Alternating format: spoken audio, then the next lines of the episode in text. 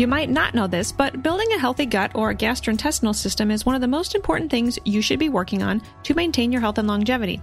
That's why, actually, in my book, Your Longevity Blueprint, I devote the entire first chapter to the gut. I like to compare the gut or gastrointestinal system to the foundation of your home. You have to have a strong gastrointestinal system upon which to build great health.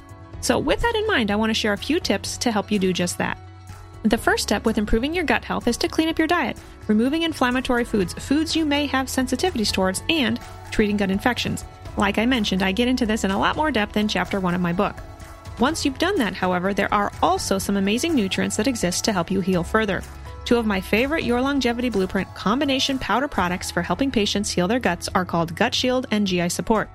Gut Shield contains several important ingredients, including glutamine and zinc. Glutamine is the most important non essential amino acid for gut healing, and zinc is a top mineral for gut healing as well. Gut Shield also contains N acetyl D glucosamine and aloe vera. N acetyl D glucosamine is a mucin precursor that has been shown to increase the production of mucus within the GI tract. This is beneficial in coating the tract and protecting it. Gut Shield also contains deglycerized licorice root extract, also known as DGL, a form of licorice root that does not contain glycyrrhizin, which can raise blood pressure. Licorice has been known to treat and heal ulcers. It works as a demulcent to soothe the irritated tissue. It's antispasmodic, anti inflammatory, and anti allergenic. Aloe vera has been used throughout history to promote a normal inflammatory response. You may have used it on your cuts, scrapes, or burns as a child. Studies have shown that aloe vera is also specifically beneficial to the gastric mucosa, in part through its ability to balance stomach acid levels and promote healthy mucus production. All these gut healing nutrients are packed into one little scoop of powder that can be added to a beverage of your choice or mixed into a smoothie. I recommend patients consume this consistently for at least three months for gut healing. My second favorite product for gut healing is called GI Support, a gut healing protein powder containing glutamine as well. The difference here is that GI Support is also loaded with natural anti inflammatories like turmeric. It also contains arabinogalactans, which serve as prebiotic fiber. And it contains green tea extract, also known as EGCG, a potent antioxidant that further helps to reduce inflammation. It's the Cadillac of gut healing powders because it has protein, the amino acid glutamine, prebiotics, anti inflammatories, and antioxidants all in one scoop. And yes, it can be combined with Gut Shield. Consider taking the Synergistic Blend daily while focusing on cleaner eating. These products aren't needed forever, but they sure help expedite the healing process of your gut lining. Check out more product information on our website and use code HEALGUT for 10% off either product. That's Gut Shield or GI Support at yourlongevityblueprint.com. Now, let's get back to the show.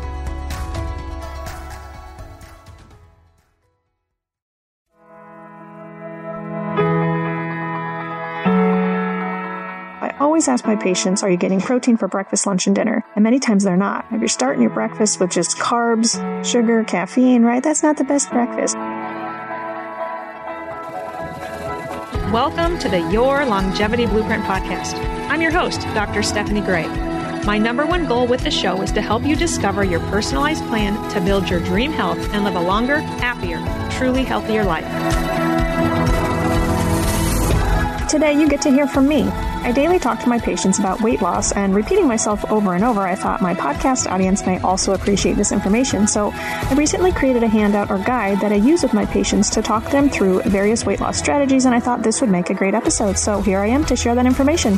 Let's get started.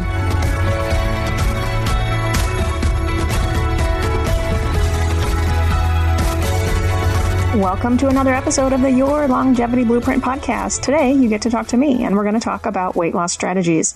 So, things that I say over and over again are usually things that people want to hear, and I talk about weight loss daily with my patients. If you like the PDF of the content I'm about to review, feel free to ask at the clinic at any point and we can provide. So I'm going to walk you through this handout that I use with my patients. So when talking about weight loss strategies, first, of course, we need to think about lifestyle changes.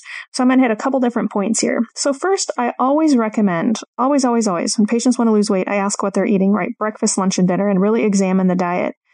I do encourage that they make sure they're getting good protein, three meals a day, at least, if not even protein rich snacks, right? You need enough protein to help with, well, A, recovery from exercise, and hopefully you're exercising if you're trying to lose weight, But think of protein as obviously fueling your muscles, and muscles are the organ of longevity. Those are what you don't want to lose when you're on a, we'll just say, weight loss diet. Many patients who do even semaglutide, they're losing muscle mass, and that's not something we want to have happen. We want them to preserve that muscle mass. Well, how do we do that? We can certainly supplement with things like perfect aminos, which I will get to, but also we want to make sure they're simply eating enough protein. So I always ask my patients, are you getting protein for breakfast, lunch, and dinner? And many times they're not. If you're starting your breakfast with just carbs, sugar, caffeine, right? That's not the best breakfast. So make sure you're starting your day with good protein and that you're having a good amount of protein three meals a day. So always make sure you're getting good protein and preferably organic, right? If you're eating fish, fowl, if you're getting um, any sort of red meat, you want to make sure that that is not farm raised, that that is high quality, either wild caught fish. If you can get organic meat, the better. So we've talked a lot about this on the podcast. We've talked about how important it is to remove inflammatory foods to help heal leaky gut, but it's also important to avoid inflammatory foods to help with weight loss. Because think about it. When you eat foods that are causing inflammation, inflammation drives up cortisol and glucose, and that's what can lead to weight, especially around the middle, the midsection, right? So if you haven't had food sensitivity testing, get that done to know if you need to avoid gluten, dairy, soy, corn, yeast, fruits, vegetables, nuts, seeds, spices, right? Everybody is different and you may need to avoid something different than even another member in your family. But generally speaking, the top inflammatory food groups, as Dr. Terry Wahls recommends, patients avoid are gluten, found in wheat, barley, rye, and oats, unless the oats are gluten free, dairy, eggs, and sugar. Anything, if you do nothing else, avoid the inflammatory foods. And for many people, that will help with weight loss and bloating and just swelling. A lot of my patients feel like they're fat per se, like they have gained more weight, but many times that's just fluid or swelling and they take gluten out of their diet and they come back a month later and they're like, holy smokes, I do feel like I've lost fat or weight, and it's really many times just potentially water. That edema they're getting rid of, that swelling, they feel a lot better and they're seeing numbers um, budge on the scale too. So obviously reduce and if you can, avoid inflammatory foods.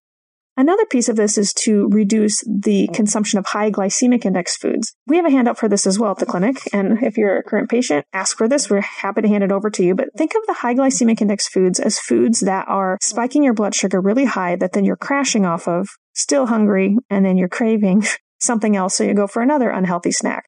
So these are going to be many times things that do have sugar and gluten in them. So bagels, baked goods, potatoes, even carrots, unfortunately, they're a vegetable that has a higher glycemic index. Crackers, again, think high sugar. So watermelon, dates, even rice has a higher glycemic index. And it's not that you can't have these, but just examine your diet to see, gosh, am I three meals a day consuming foods that have a really high glycemic index? And if I am, how can I change that? So think of lower glycemic index foods as those that don't spike the blood sugar as high, right? You really want to keep your blood sugar in this target range. You don't want to go too high. Obviously, you don't want to go too low either.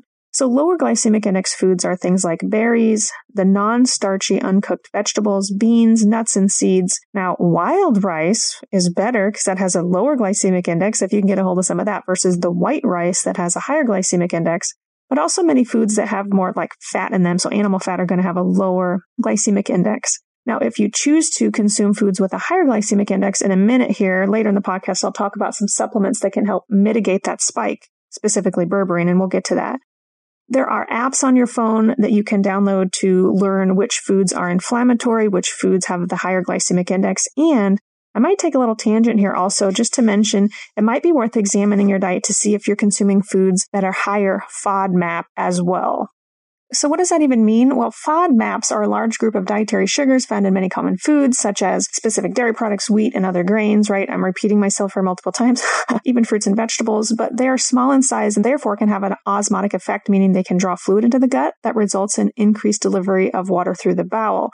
So they're poorly absorbed in the small intestine. They continue along your digestive tract to the large intestine where they're fermented. Keyword, they're fermented by, by bacteria in the large intestine, which produces gas. So many people almost feel like they're gaining weight. And it, again, it's not weight. They just feel bloated or they just feel like something's not right in the midsection. And sometimes it's just gas. And so it's worth trialing avoiding the high FODMAP foods, at least short term, focusing more on the low FODMAP foods to see if that improves some symptoms. So I know this podcast is on weight gain, but I wanted to throw in the bloating too, because sometimes when patients feel like they're, they're larger or they're uncomfortable, sometimes again, it's not necessarily fat. It could be swelling, inflammation. It also could just be gas and bloating.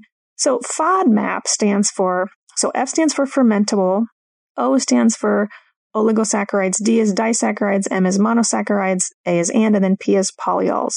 So I'm going to give you examples of those. So, and we again have a table explaining this. So foods that fall under this category are things like I've already mentioned wheat, barley, rye, even onions, leeks, shallots. I know garlic, legumes, lentils, artichokes, chicory, root. So I know to help heal your gut, many times we're recommending patients increase their fiber. But if you cannot tolerate or break down FODMAP foods, consuming these sort of fibers like chicory root, whatnot, inulin, even garlic and onions can make you very gassy. And I've had fructose intolerance before via testing, breath testing, and I've actually had to avoid in the short term. I don't still avoid these 100%, but avoid the higher FODMAP foods.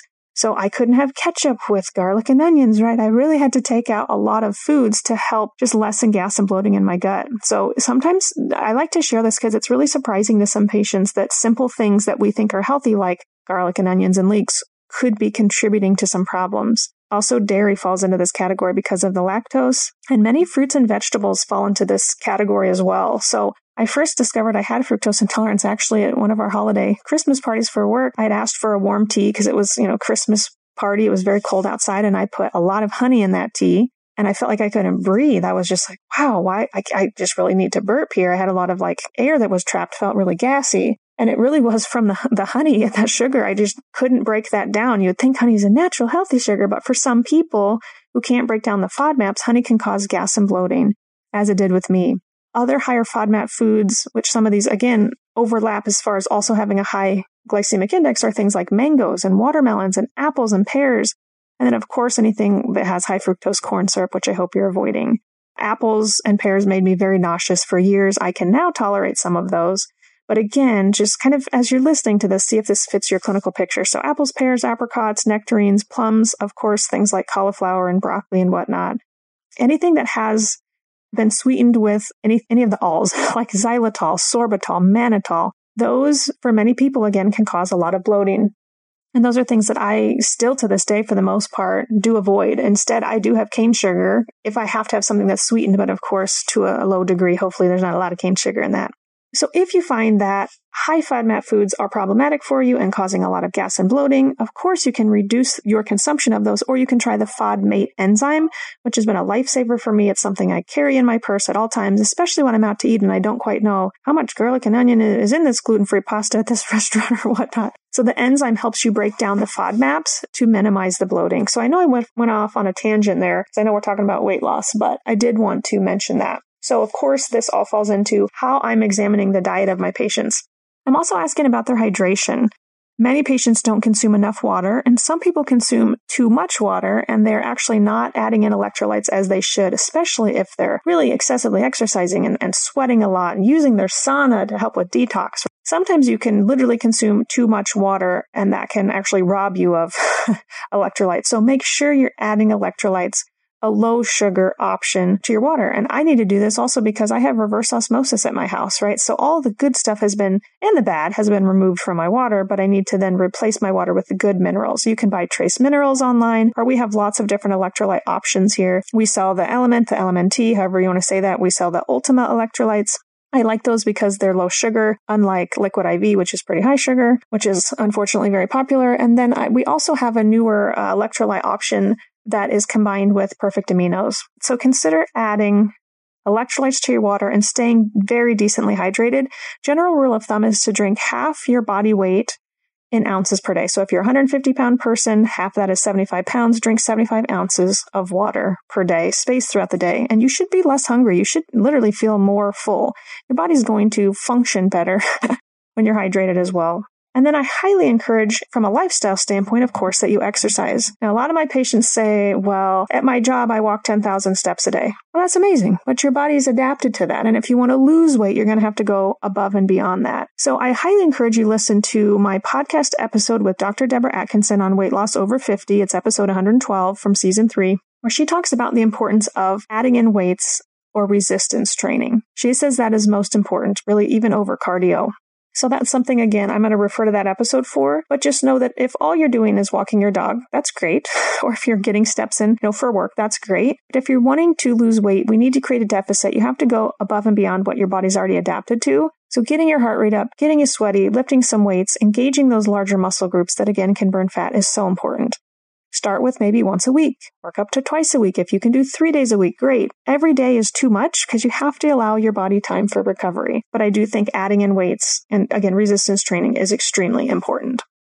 Okay, next we're going to move on to labs. So many times when patients come to me wanting to lose weight, of course I'm going to run comprehensive lab panel on them to include hormones. Because a lot of my patients are perimenopausal and research really shows the sooner you intervene and replace hormones, the less weight women are going to gain through menopause, right? I don't want to wait until a patient is 70 and miserable to optimize her hormones. If her hormones are tanking in her 40s or 50s, let's replace those now. So when I'm talking about replacing hormones, obviously we talk a lot about this on the podcast we have in past episodes. But I'm checking firstly a thyroid hormone panel on these patients. So we're drawing a TSH, free T4, free T3, in some cases reverse T3, and then always the thyroid antibodies. We want to work to specifically improve T3, which is very important for energy and metabolism. And just to remind the listeners, if your T3 is outstanding, but your T3 is in the tank, Think of your T3 as being the gas pedal on metabolism. So it doesn't matter how high your T4 is. If it's not converting to T3, you're not going to get the benefit of thyroid hormones. If your reverse T3 is high, that's like the brake pedal on metabolism. So we don't want that high and your free T3 low. So we can work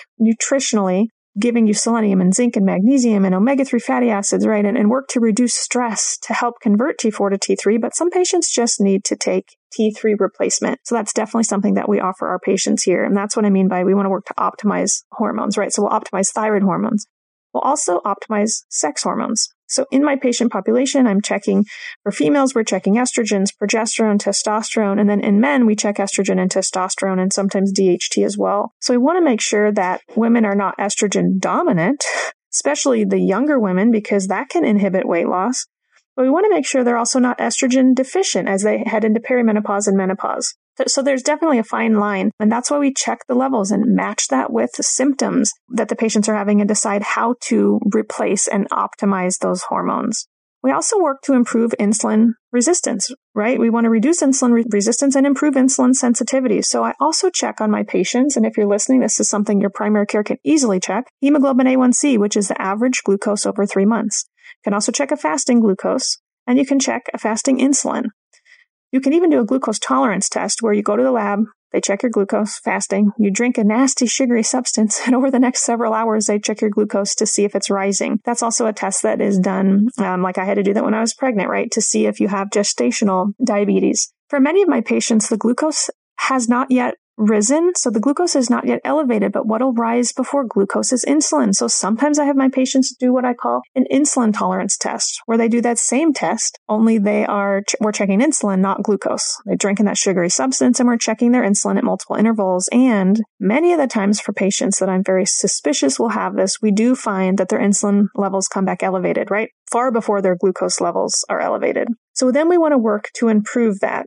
And here's where maybe I'll transition and move on to the benefit of using supplements to help with weight loss. So I will use lots of berberine with my patients, and I'll refer listeners back to episode 33 with Shawn Wells, the ingredientologist. Uh, he had a great analogy or great story, personal story of himself using berberine, which you'll have to listen to the episode for the exact details. But he said something like, I wanted to experiment taking dihydroberberine to see, after having lived a very healthy lifestyle for years of his life, he was doing, I think, ketogenic eating and intermittent fasting. And I believe it was something like three Pop Tarts and two Oreos, something that he normally would not consume. And he wore a continuous glucose monitor and checked his glucose and how high it spiked after eating those foods that he typically hadn't eaten.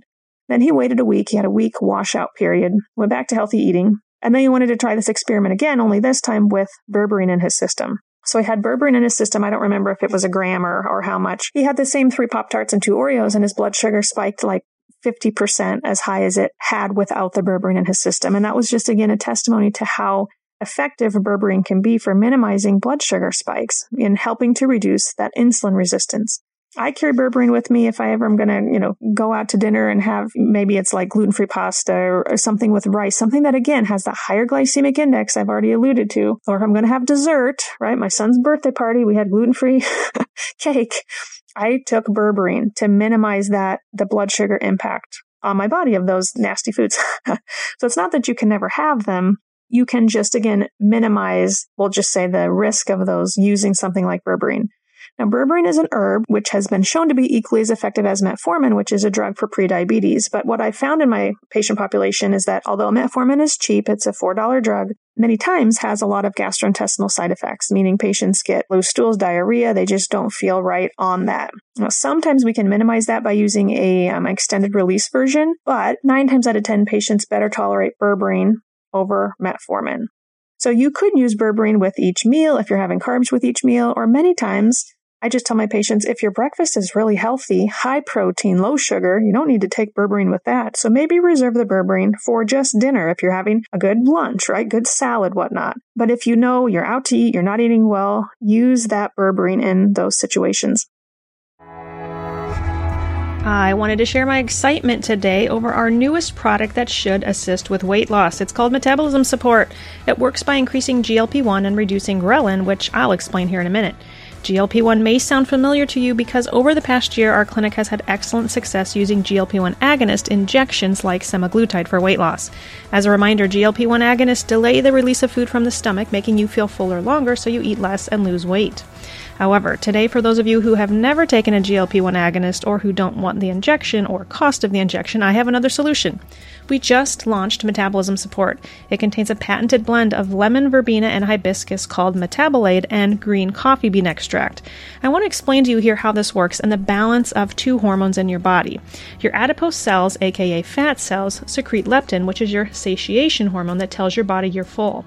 Leptin and ghrelin have somewhat of an inverse relationship. Ghrelin is your hunger hormone, makes you want to eat. Think ghrelin, growling for more food. Your body doesn't always want you to lose weight and can fight against you, and I'll explain why. As you lose weight, you have less leptin and GLP 1 telling you that you're full, and more ghrelin, that growling hormone that makes you feel hungry. So, as you lose weight, many people actually get more hungry, and we need to stop that. And there's a solution. We now can take a supplement that increases GLP 1 and reduces ghrelin to help keep us full and eat less. The green coffee extract also has shown to help reduce body weight and improve metabolism. Trials have shown individuals on this product can lose 6% of their total body fat in 8 weeks' time. And if you're losing weight, blood pressure, and cholesterol, all are going down really reducing cardiovascular risk factors. Of note, this product is 100% caffeine free. I don't understand how, but it is. This is also excellent when used in combination with berberine, fish oil, and bergamot, all of which also can reduce cardiovascular risk. I also have to emphasize that you will have much better success with any of the GLP 1 boosters when you combine them with lifestyle changes. I also always say there's no pill, potion, or powder that will replace lifestyle changes. You will get better, longer lasting results when you eat clean, exercise, and reduce stress in combination with taking this supplement. You can take this when on semaglutide if transitioning off of it, or of course, if also not taking it. This metabolism support supplement should be taken 30 minutes before your largest meal of the day for best results. And also remember, you will be better able to lose weight when you're hydrated. So start your day with large water with electrolytes and start every meal with protein. Use code weight loss for 10% off metabolism support at yourlongevityblueprint.com. And know that we now have an InBody machine at the Integrative Health and Hormone Clinic. So if you want to see your body fat percentage before starting a supplement or even a GLP 1 agonist injection, we can provide you with this information to track your progress. Also, fish oil is very important when we're thinking of well just reducing you know risk of diabetes and cardiovascular um, complications and of course to help with weight loss. I've talked a lot about the importance of purchasing high quality supplements, specifically high quality fish oil. And we have the shortest sea to shelf fish oil supplement on the market. The fish oil is not old and rancid. It's very potent. It's still fresh and it can be very helpful. Most of my patients need a minimum of a thousand milligrams of combined EPA and DHA. And in fact, when I test a lot of my patients' needs for omega 3 fatty acids, aka fish oil, most of them need 2,000 milligrams per day. So it, I tell my patients at least take one, if not two, of what we have. And if it's determined that your triglycerides, let's say on your lipid panel or glucose are even higher, we may use three or 4,000 milligrams of fish oil. Now, there are some other strategies I'll transition to here that can also help with weight loss that I also have additional podcast episodes on. I've done so many episodes at this point, it's just easier to kind of refer back to those and maybe give a, a short summary here. So one is the liver detox program we have here. I think the episode was liver cleansing with Steve Dake. I think it's episode 43. Now that's designed to help pilot patients into really good eating behaviors. So if you're new to functional medicine, you've really never heard of a lot of these concepts I'm mentioning today. That's something that would be a great introduction to just this sort of lifestyle. So the liver detox or the liver cleanse can be done for one, two, three, or even four weeks. And I would be shocked if anyone did this and didn't lose weight. Most people will lose at least a few pounds on this. So what it is, is it's a combination of clean eating, back to that anti-inflammatory diet that I keep mentioning, right? Combined with a protein fiber powder, a multivitamin, and then there's some liver detox pills here. And those have beet, dandelion, artichoke, milk thistle, alpha lipoic acid, all agents that help the liver and the gallbladder purge toxins out of the gut. I'm sorry, out of the liver, gallbladder, purge them into the gut so that the fiber protein powder can bind them and you can excrete them. Remember, toxins hide in fat cells, and if we can get the fat cells to release the toxins, the fat cells shrink and patients should lose weight. And most of us have been exposed to lots of toxins over our life, and we do need to be constantly detoxing, right? Trying to eliminate those toxins, or our body is going to protect our internal organs from the toxins and store the toxins in fat. So doing a liver cleanse can help the fat cells release the toxins, help kind of it's not going to just, you know, fix the liver if the liver is a little bit stressed, but it's going to lessen the stress on the liver, help to start removing some toxins. It's very doable. Most patients tolerate that just fine, but listen to episode 43 for more information on that. I also have episode, I think it was 44 on Prolon, and that's, that stands for a prolonged fast. I believe that episode was with James Kelly. And essentially what this is, is it's a five day eating program designed to kind of trick your body into think that your body is fasting. And then when you're fasting, of course, your body can clean up those zombie cells. Your body can kind of take out the trash per se, do what it needs to do. This was really created from a longevity strategy standpoint, but one of the side benefits is that many patients will lose weight doing Prolon. So essentially it's a lot of water, of course, consuming some of these like soup packets you mix with water. There are different bars. The food actually tastes really good. And that's a great strategy, again, just from an anti aging standpoint, but also a program that can help patients lose weight. So that's called Prolon. And again, that was uh, mentioned in episode 43. We also have supplements that are great for patients just to help them lose weight. So Many patients suffer with cravings. And so a product we've carried for years is called ApiCurb. And that actually has ingredients that are supposed to help curb cravings. So cravings for food, for sugar, carbs, alcohol, even nicotine. So essentially this contains chromium, which you probably heard is great for balancing blood sugar. Also has phenylalanine, tyrosine, glutamine, and 5-HTP. So these all support neurotransmitter production to help you essentially feel better and not have cravings. Because many times you're craving something sweet or something salty or because your serotonin or your dopamine are low, right? So if we can support those neurotransmitters and make you feel better, you might not make a poor decision and opt for those those chips or that cookie or whatnot. So ApiCurb is something that you could take if you just know, oh gosh, every afternoon I have cravings. You could take this preceding that time. The full serving is four per day, but a lot of my patients through the years have gotten by just taking two per day as needed. So that's something that we carry here. And then we do have a new supplement called Metabolism. Well, relatively new by the time this podcast launches. It'll probably be a year old, but we have a supplement called Metabolism Support.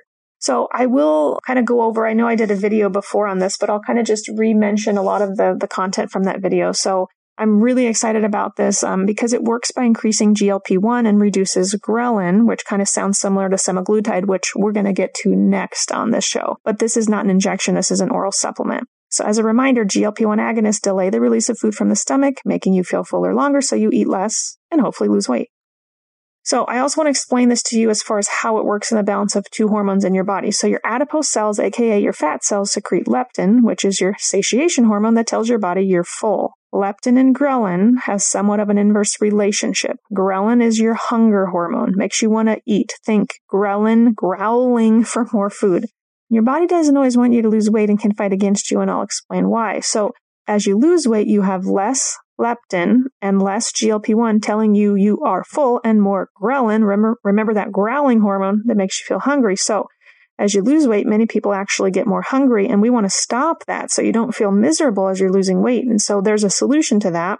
You can now take a supplement that can increase GLP 1 and reduce ghrelin to help us feel full and eat less. So this also has coffee bean extract, which has been shown to help reduce body weight and improve metabolism. And trials have shown individuals on this product can lose 6% of their body fat, excuse me, in eight weeks time. If you're losing weight, many times blood pressure, cholesterol, and your cardiovascular risk factors should also reduce. And this product somehow, I don't understand why, but is 100% caffeine free. This is also excellent when used in combination with berberine that I've mentioned, fish oil that I've mentioned today, and even bergamot, which we many times use to help lower cholesterol and triglycerides, which all have that reduced cardiovascular risk benefit. But I also want to emphasize, of course, that patients have much better success when using any GLP-1 boosters when they're combining it with everything else I've said today, all those other lifestyle changes because, like I always say, there's no pill, potion, or powder that's going to replace the lifestyle changes. You're going to get better, longer lasting results when you eat clean, exercise, reduce stress, all in combination with taking something like this supplement. So many of my patients will take this when on semaglutide or when transitioning off it, of course, and definitely when not taking it. The metabolism support, though, strategically has to be taken 30 minutes before your largest meal of the day for best results. And so if that's dinner for you, again, you're going to want to take this before dinner to help you feel more full and essentially eat less for dinner. So in addition to the supplement called metabolism support, which I have mentioned as a GLP-1 booster, we also have offered peptide injections to help with weight loss here at our clinic. So we do offer semaglutide, and just to kind of explain what that is, I'll explain this briefly. Many of my patients have heard of Ozempic or Wegovy, Mounjaro, all of these sort of medications they've seen commercials for which are approved for the treatment of diabetes. But what they found in these patients who have diabetes is that the medications are very effective in lowering glucose, but the side effect has been also positive weight loss. And so these medications are now being used off label for weight loss in non diabetic patients. You might already know that insulin resistance can lead to weight gain, but did you know that it also is one of the leading causes of death for its role in diabetes, heart disease, cancer, and Alzheimer's? Diet changes are essential when it comes to combating insulin resistance, but additional nutrients can also help. The one I recommend the most? Berberine. Berberine is a plant extract that has been used in Chinese and Ayurvedic medicine for over 2,500 years. In addition to its long history, modern clinical trials have demonstrated that berberine supports cardiovascular health in a number of important synergistic ways. These include helping you maintain blood pressure, support healthy heart contraction and rhythm, and support healthy cholesterol and glucose levels. Our berberine support product also contains alpha lipoic acid, or ALA, which has been shown to support blood sugar balance and is also a powerful antioxidant that scavenges free radicals. It's wonderful for maintaining healthy blood vessel and circulatory health. Consider taking the synergistic blend daily, or especially if you eat more than normal or indulge over the holidays or a birthday, where it should help reduce blood sugar spikes. Check out our product info sheet at yourlongevityblueprint.com forward slash product forward slash berberine hyphen support. To get 10% off berberine support, use code berberine at yourlongevityblueprint.com. Now, let's get back to the show.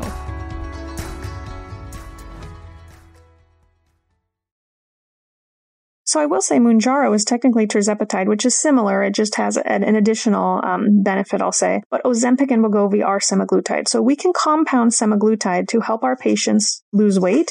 And they can get it at a much more affordable rate than if they were paying for it out of pocket at a commercial pharmacy. So again, this is a GLP-1 agonist, which again, like I mentioned with metabolism support, delays the release of food from the stomach, so you hopefully eat less, but it also works on the brain for cravings. And a lot of my patients just feel like they have food freedom. They're not thinking of their next meal. They're not just obsessed with food. So they feel free from that. And then thirdly, it works on the insulin resistant component, which most of my patients who can't lose weight definitely have. So we're seeing with this product, hemoglobin A1C, fasting insulin, fasting glucose go down. Many times cholesterol is going down. Many times liver function tests are going down because patients are losing weight. Some people have a lot more weight to lose than others, but on average, many of my patients lose about two pounds per week on this. Now, it is important to note this is an injection. It's a teeny little needle. It's a subcutaneous injection that we show our patients and, and, we demonstrate how to do this injection with sterile water to make sure they can do it before we have them pay for an injectable medication. It's injected once a week. And many of my patients get by with a very low dose, 5 or 10 units, which is 0.25 milligrams or 0.5 milligrams. And that's just per week. That is enough to help them lose weight. If they're not losing weight, we can go up um, even higher. And again, the units you take and that, that milligram dosage you're getting is just going to vary based on especially like which pharmacy you're getting that from. That those are that's just the direction that we advise our patients on based on the current pharmacy we're getting this from. It's important to note side effects. So many times I'll see nausea and constipation, which makes sense, right? If this is delaying the release of food from the stomach, it's going to slow digestion. So you could be constipated and you could be nauseous. So you have to pay attention to your body's cues and signals and don't overeat because if you overeat, you're going to throw up. so if you're getting nauseous, and I know some celebrities have said online that they were just super nauseous on this medication, well, then we need to back off on your dose. I think if you're getting nauseous, you're getting too much. So we can certainly back off. And for many people, just a small amount of this medication can be very, very helpful. I haven't seen diarrhea and I haven't seen abdominal pain, but those are other theoretical side effects. Technically, palpitations could happen as well, as could hypoglycemia. I haven't seen any hypoglycemia, which is low blood glucose, except in patients who accidentally injected daily versus weekly. Um, this is also contraindicated with personal or family history with a specific type of thyroid cancer, medullary thyroid cancer, which is more rare, and also, of course, pancreatitis. I have found in my patients great success with this. Of course, everybody's question is, am I going to be able to keep the weight off if, you know, when I stop the injection? And so I'll be just totally upfront and honest with this. The clinical trials on semaglutide showed that two thirds of the patients who stopped the medication gained their weight back. Now that means that one third of them did not, but two thirds did, right? What I tell my patients though is that that study was not done on my patient population. So I certainly would like to hope and believe that my patients are going to have much better success keeping the weight off than that because of all of the things I've already mentioned throughout this podcast. If we get your lifestyle in check and you change your diet and you're exercising, you're, you're increasing your protein and, and improving your hydration, if your hormones are optimized, if you've worked at least a little bit, right, on detoxing your liver, and you're taking great supplements, right? If you're plugging many of these pieces, and there are more, but these are the ones I'm mentioning today, if you're plugging these pieces of the puzzle in, I absolutely believe you should have better success with keeping the weight off. And again, if patients are nervous to taper off once they've made their met their weight loss goal, for many people, we very slowly taper them off because I think part of that might be, you know, placebo effect that they just feel like they need to be injecting something to to not lose not gain weight. But we can also transition them to that metabolism support supplement that I mentioned. And so far, so good. Most of my patients over this past year have done tremendously well, and I'm very proud of them for the changes they made. I think once you start losing weight, you also get motivated like this lifestyle works, right? I'm losing weight. Let's keep this up. And so I'm just super excited for all my patients who have taken the plunge and, and taken the semaglutide this year because they've had, most of them have had great success.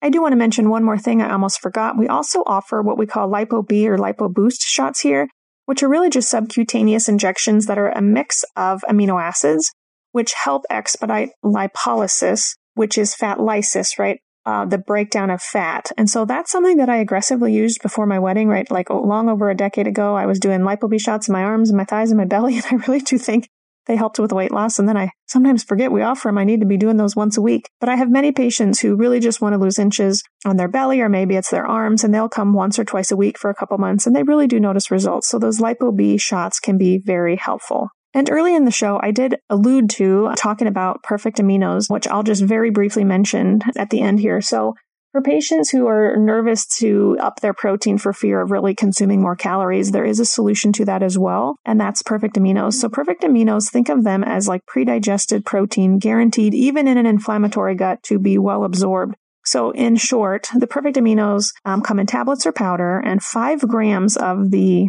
perfect aminos are equivalent to either 29 grams of a protein powder, 15 grams of protein from meat, or 10 grams of protein from eggs. So this is a great solution for patients who really want to gain more muscle mass, but they don't want to necessarily add more calories in, but they know they need more protein in their diet. They can always just add in uh, one, two, or even three servings of perfect aminos per day. So, lastly, again, I hope this information was useful to you. I hope I gave you some ideas on what you could try to help pilot your weight loss journey. No, we at the Integrative Health and Hormone Clinic are here to help. If you're a current patient and would like any of the additional labs run that I mentioned in today's show, or want to try any of the options mentioned, you can obviously stop into the clinic or call the clinic 319 363 0033. And if you're not a current patient, we'd love for you to become one. And I'll also post links in the show notes to all of the products mentioned in today's episode.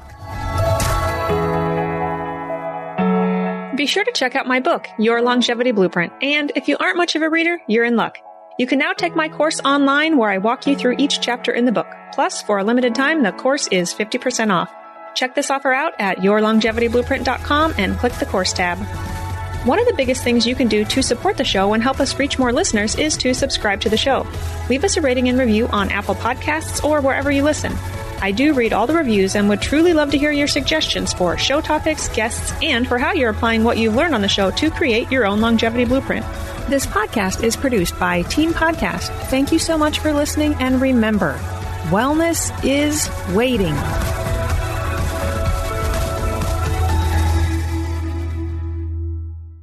The information provided in this podcast is educational. No information provided should be considered to be or used as a substitute for medical advice, diagnosis, or treatment. Always consult with your personal medical authority.